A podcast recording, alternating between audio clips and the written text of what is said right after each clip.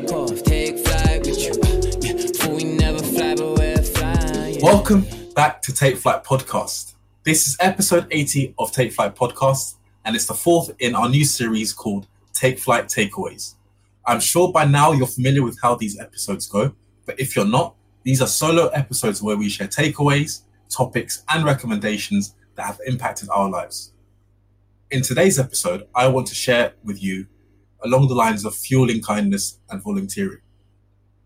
Many of you know that volunteering is something I hold very close to my heart, and I want to share a bit more about why and how you may want to consider getting involved. I will structure this into why I like to volunteer, why you may want to consider volunteering, and also how you can get involved in volunteering. Firstly, I want to say that volunteering is more than just giving your money away. It's something that's probably more valuable than money, giving your time. When I was structuring how what I wanted to share, I started to think back to when did I start to see this in practice. When I say this, I mean volunteering of time, money, resources, skills, etc. And it took me back to my childhood. When I was growing up, my parents always modeled volunteering just how they lived, whether it be giving away their time, giving away money, or helping others in need. And I lived this, you know, in practical sense, in a practical sense. I recall vividly a time when my dad and I were driving home, just the two of us, and there was an elderly lady walking with some shopping bags, but just about walking, she was struggling. Soon after my dad seen this, he pulled over to the side of the road and had a f- short few words with me. Um, and then, you know, and I got out the car and I offered my assistance to the lady asking if she needed any help with her bags. She didn't decline, and my dad said to her, Don't worry, he'll help you with wherever you need to go with your bags, with your shopping.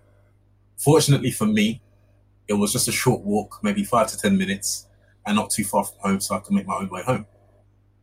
But from then, I just saw that this wasn't something that my parents did, something that they also encouraged us to do. And it also showed me that opportunities are everywhere. We just need to open our eyes that being able to help someone may not be so far away, it could just be right in front of us on our doorstep. Back to why I volunteer and why it's something that's important to me. I'm fortunate to work for a company that volunteering is very much part of the culture. And it's one of the main attributes that encouraged me and attracted me to the company itself. And the reason why I like to volunteer, I want to volunteer, is I like to want to help improve things, to help people, and want to help people, especially those who are in need, those who are less fortunate, and also wanting to make a positive difference in those lives. I also look for opportunities where I can learn from others through interaction. And many of my volunteering experiences have been those where I get to interact with others the wanting to serve others is something that's deeply ingrained in me. And also, I've also thought about my legacy. What do I want to be remembered for? What do I want to leave behind? I ultimately want to leave the world in a better place than when I entered it. You know, I don't consider myself someone who's going to be able to change the whole world, but what I may be able to do is to change one life at a time with just my interactions and being deliberate about doing so. I'm going to share with you some examples of volunteering experiences that I've I've had. And this isn't to toot my own horn. This is just maybe to open your mind about things you consider do, you can consider doing, or things you may not have considered that you may want to do. These include building um, houses in Zambia, in Lesotho. Um, for those you know, I try I've tried to do one build a year, but COVID has brought an abrupt pause to that but I look to continue that in the future. I've also done some renovating some homes for veterans, homeless veterans in the UK. Um, I've partnered with Age UK, um, weekly telephone calls with an elderly partner. Many of you probably heard about my conversations with Sylvia. Um, we spoke for over three and a half years. Um, love Sylvia to bits. always look forward to have, having conversations with her. We spoke very frequently, more than once a week. Um, unfortunately, she passed away a few years ago. And after that, I decided to take about a year break just to kind of get back onto terms of things because it was quite difficult. You know, we, we'd grown fond of each other very dearly. Um, and I've been speaking with Gwyneth, who's 96, for over a year and a half now, and, and thoroughly love learning from her experiences, her challenges, how she overcame them. I don't know why she wants to talk to me. I really very much enjoy learning from her, but it's a it's a nice exchange, and we both um, really enjoy the conversations that we have on a weekly basis. I've done some experiences with feeding the homeless around London, um, late into the hours, uh, Christmas soup kitchens, and also tutoring. Again, these aren't to share. I'm sharing these not because I'm trying to say I'm better, I'm perfect, or I'm really good, or a good person. No, not at all. It's just to really share with you some experiences that you may want to consider in the future. So, why do I think you may want to consider volunteering? Well, put it this way it's in our human nature to feel good after helping someone, like giving money to a stranger that you may have done or a friend, hopefully in a, in a good situation, um, helping someone with a buggy down a flight of stairs. We often feel good after doing so. So why not be deliberate and be consistent in doing such things for others, acts of service for others on a more proactive, more deliberate, and more consistent basis? If you're feeling shy about doing it yourself, why not partner with a friend? Why not partner with a group of friends and do something in your local community? There are many opportunities, even in these, the word we've heard, unprecedented times. Many people have been struggling. It could be a neighbor, could be a friend, could be a family friend, family member who's finding these uh, times very challenging. Could even be just having a phone call with them on a more frequent basis. It could be buying some of their grocery shopping for them. Something that may be so small and insignificant to you could be significant and very big for someone else. I recall listening to a TED talk, a TED talk a few years ago, and the gentleman said, "If you take, if you have to give back, you've probably taken too much.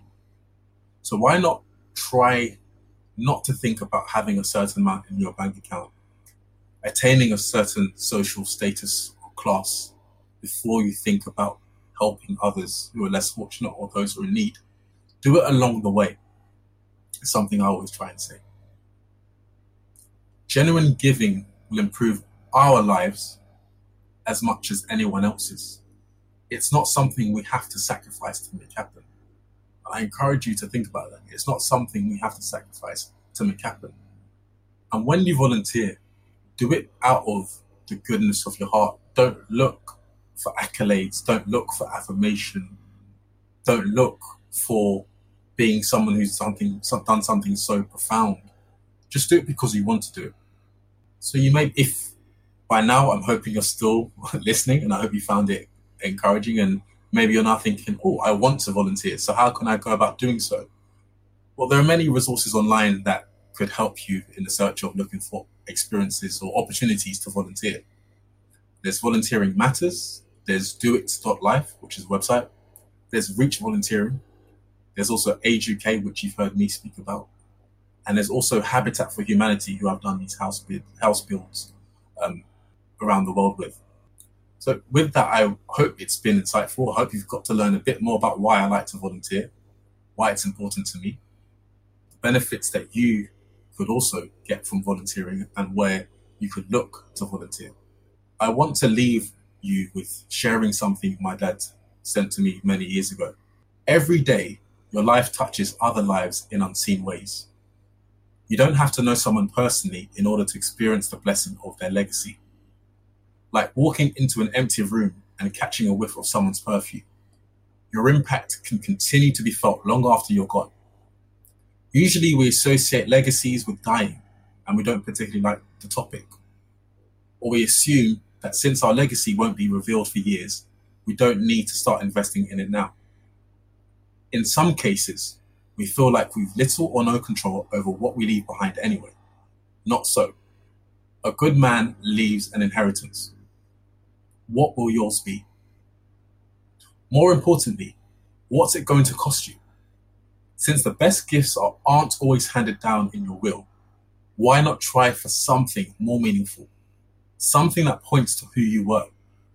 It's one thing to measure success by the money in your bank account, the size of your property holdings, and the value of your stocks portfolio.